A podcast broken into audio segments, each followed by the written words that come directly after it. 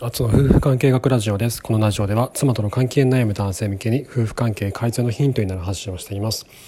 えっとですね今日話したいことは妻と会話の時間をもっと増やしたいと思った時に僕ら男性がどうやったらいいのかということについてお話をしたいなと思います。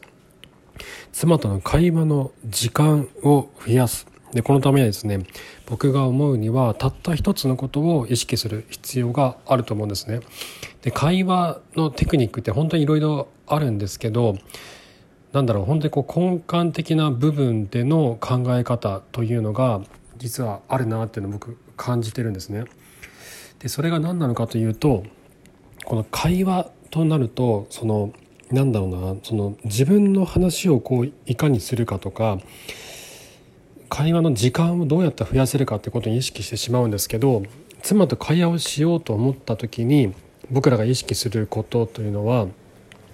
えっと、妻からいかにこう話を聞き出すかっていうところを強く意識すると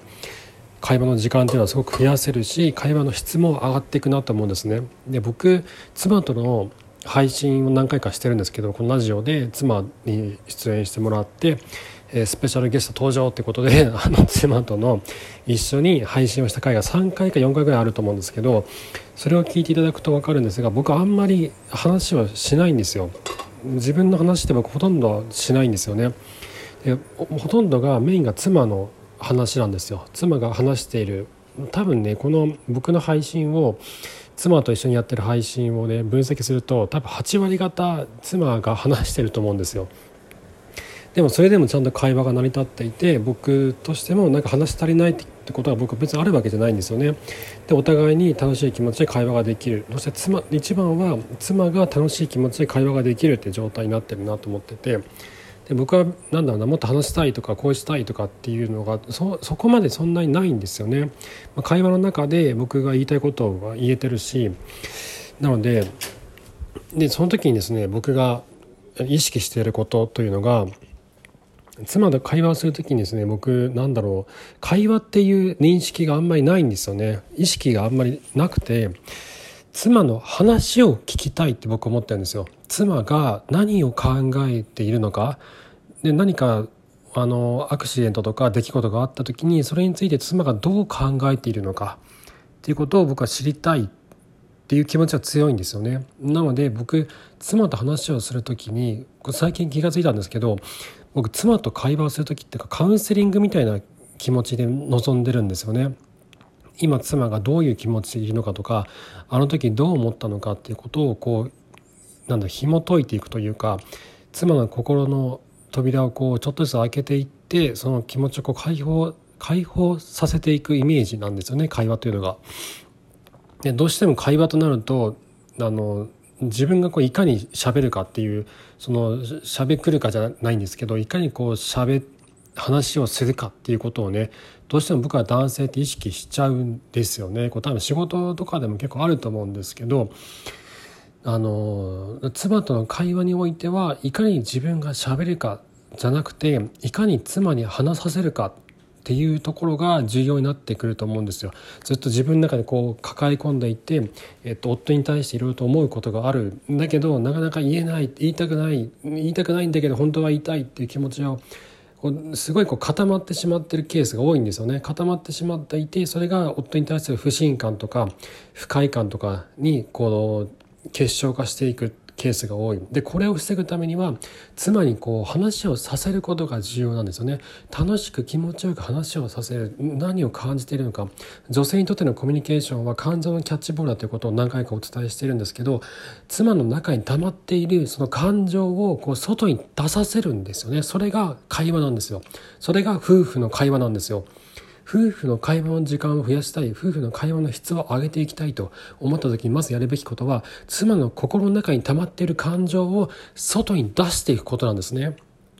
でそのためにやるべきことは会話の時にこのなんだろうなその妻と会話をするっていう意識じゃなくて妻の気持ちをこうゆっくりと解きほぐいていくカウンセリングをするような気持ちで臨んでいくっていうことがとても重要になってくるなと思うんですね。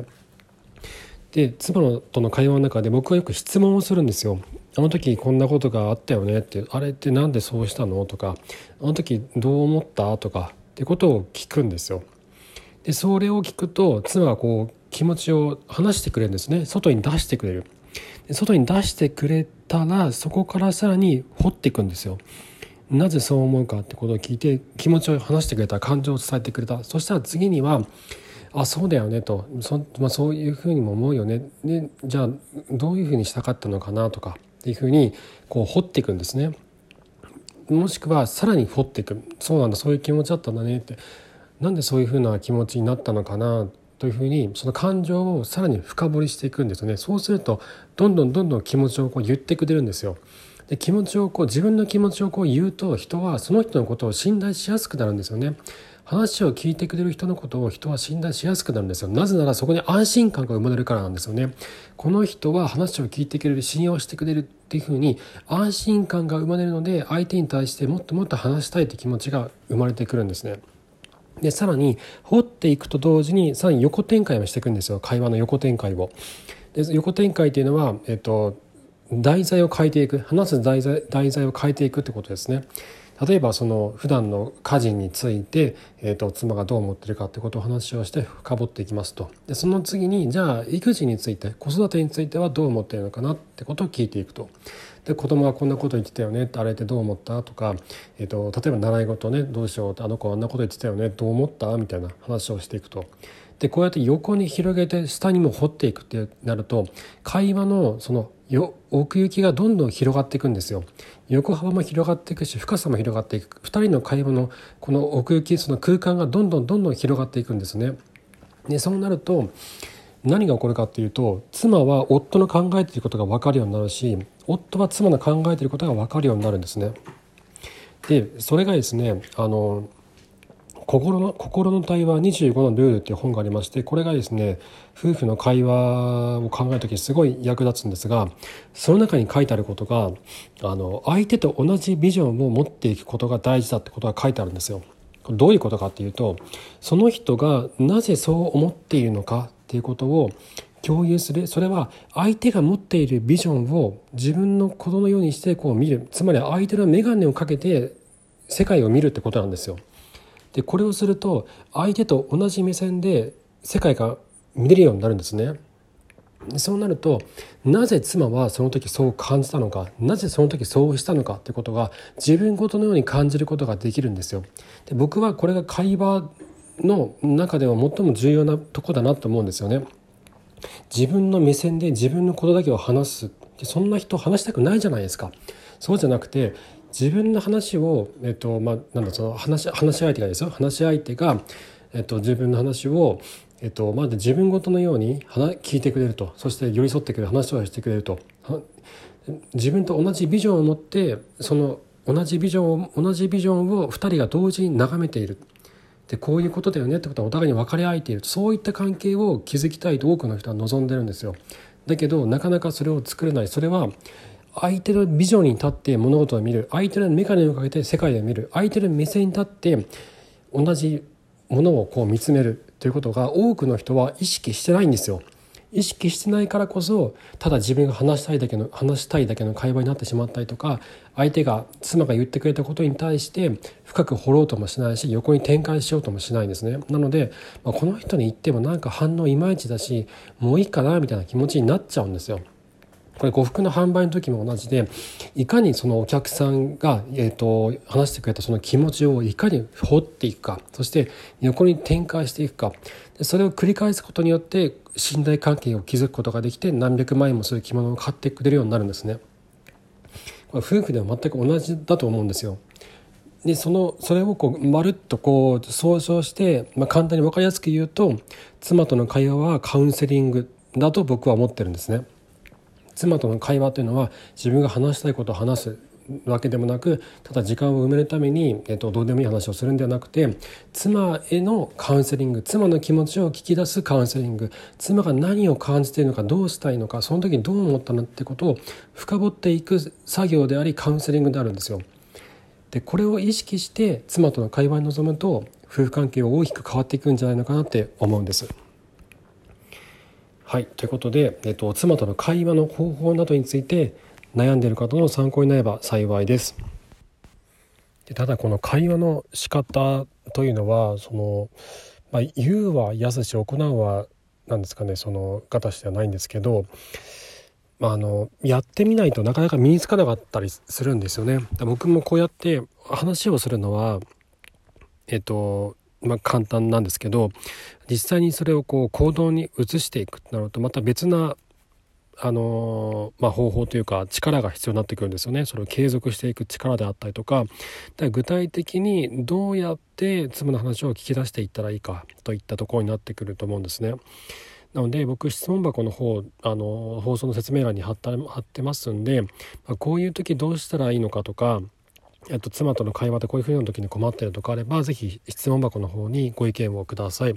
えっと、そちらの方、放送の中でご回答をさせていただきます。あと、妻との、えっと、まあ、関係に本当に悩んでいてどうにかしたいという場合って、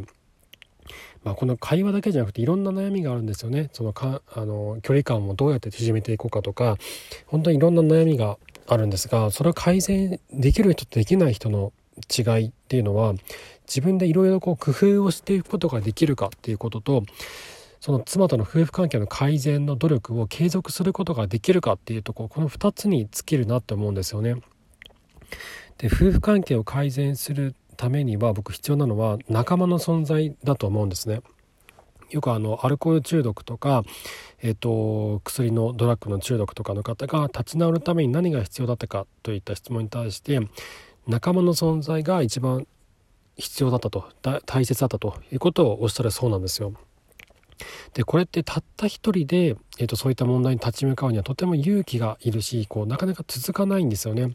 で妻との関係改善も全く同じでこう妻に対して感謝の言葉共感の言葉とか妻が何を考えているか今回のお話みたいに妻の妻との会話を通して妻をカウンセリングするように気持ちを引き出していくということが大事だと、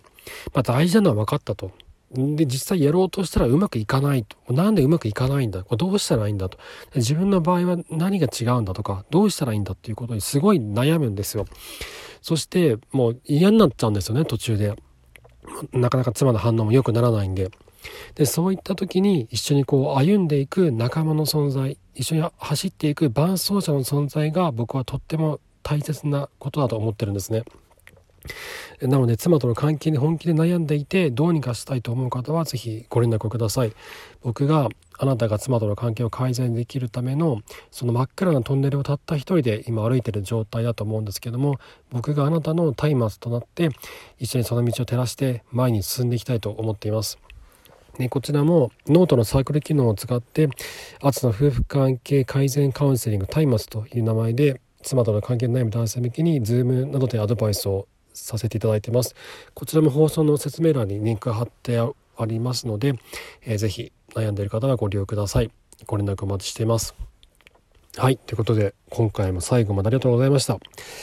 また明日お会いしましょう。さようなら。